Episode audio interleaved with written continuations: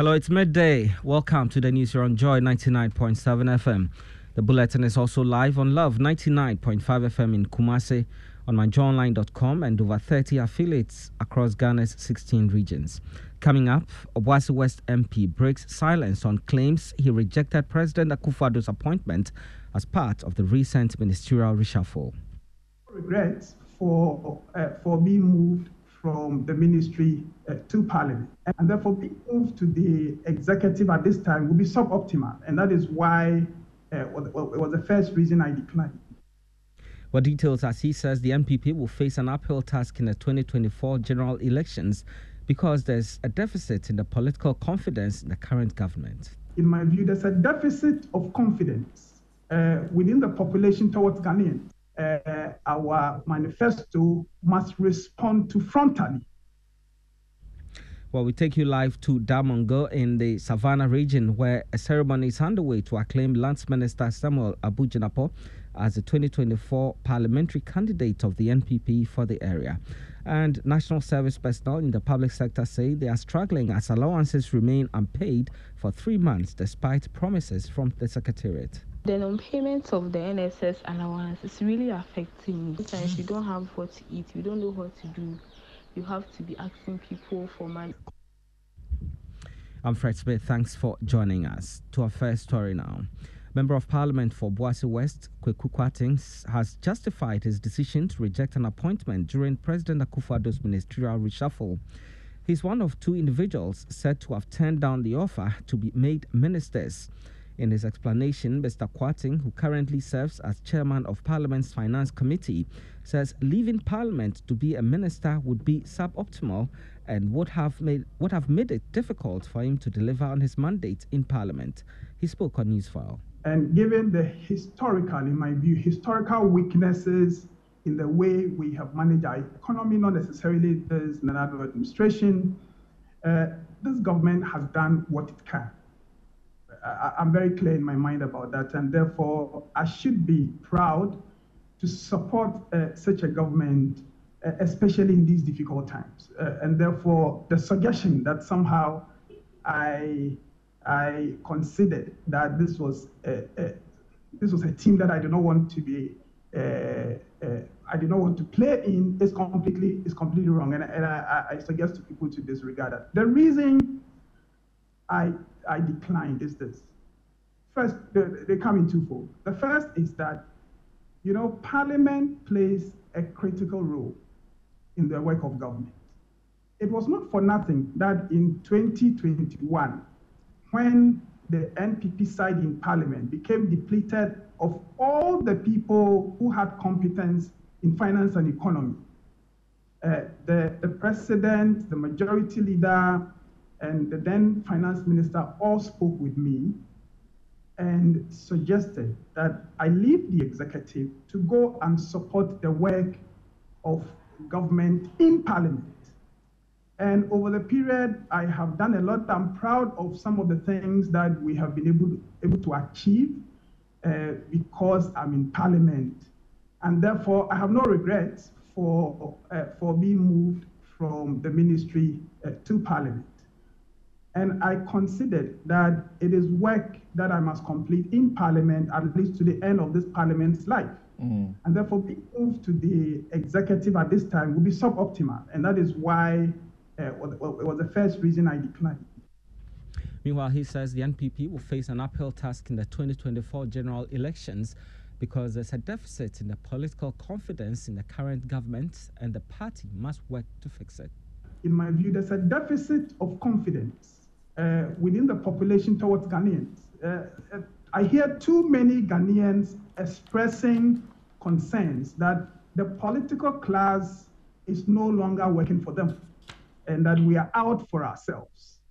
I'm one of those who believe uh, that uh, these are matters that uh, the NPP going forward, especially formulating uh, our manifesto must respond to frontally the deficit in political confidence uh, in the political class, but also the new challenges imposed by a hostile economic global environment mm. are all things that should call for new ways of doing things. These are these are discussions I would be happy to participate in as NPP formulate strategies going forward.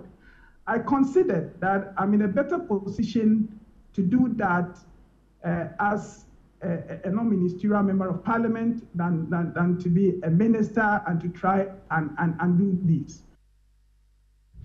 And you heard the chairman of Parliament's Finance Committee, Kweku Kwarteng, there. Let's take you to Damongo in the Savannah region, where the current MP Samuel Abu Jinapor is having an acclamation uh, program. Martina Bugri is there for us to update us on that ceremony. Uh, Martina, uh, bring us up to speed with how this ceremony is taking shape. The program just began um, some five minutes ago, and the MP came in with a team. Friends and colleagues from Accra have joined him here. We have the General Secretary of the party himself, as part of the team that joined him this morning. We have the Chief Minister, Mr. Asamoah Boateng. We have um, the Minister Designate for Roads and Highways, Mr. Sensu Minister Designate for Information, Fatima Abubakar, among other dignitaries who have joined him today for the acclamation. Um, earlier on, we spoke to some of the delegates who have come and they are telling us that they are going to vote a yes. And the reason why they are voting yes is because he's brought jobs to the area. Farm input farmers have received. He's built health centers, among others. Education is one of his priority areas. He's educating a lot of the youth. And personal support to individuals.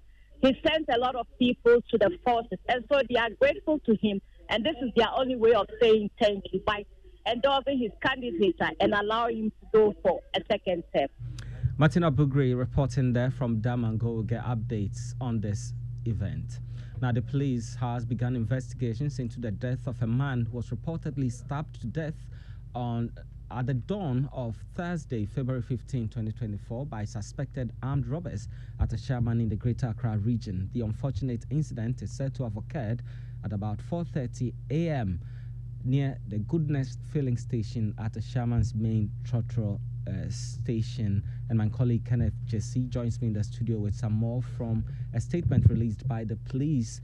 Ken, let's first get the background to this incident. Uh, right, Fred. So, according to the police, the victim was holding a bag containing money and a mobile phone at the Ashaiman main Trotro station when he was approached by the suspected armed robbers, and then the victim reportedly refused to hand over his bag to them. And in the ensuing struggle, he was allegedly stabbed multiple times in the stomach.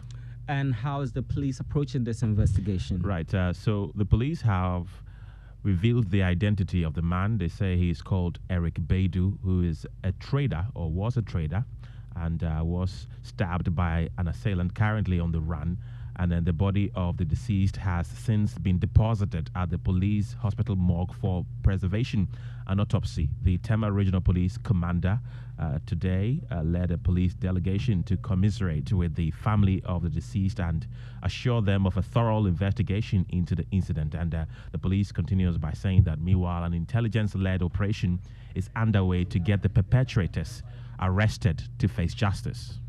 All right, my colleague Kenneth Jesse with an update from a statement the police issued regarding that incident in Ashaiman the, to the Ashanti region and some residents and traders occupying lands close to the government's Agenda 111 project at Sawaba, a suburb of the Asokore Mampong municipality in the Ashanti region, are resisting eviction attempts as they described it as deceptive and unlawful. They are outraged by moves of a private developer to demolish their homes if they fail to voluntarily evacuate. The concerned inhabitants have indicated their readiness to fight any forceful eviction. There's more in the following report. Hundreds of residents and traders occupying the land have been asked to leave. Those affected claim there were no prior notice for their eviction. Their major worry is the call to vacate the space under the pretext of using the land for a government project, yet an individual developer is rather taking over. They are seeking the intervention of the Asantehene and President Akufo-Addo to avert any clash in their eviction.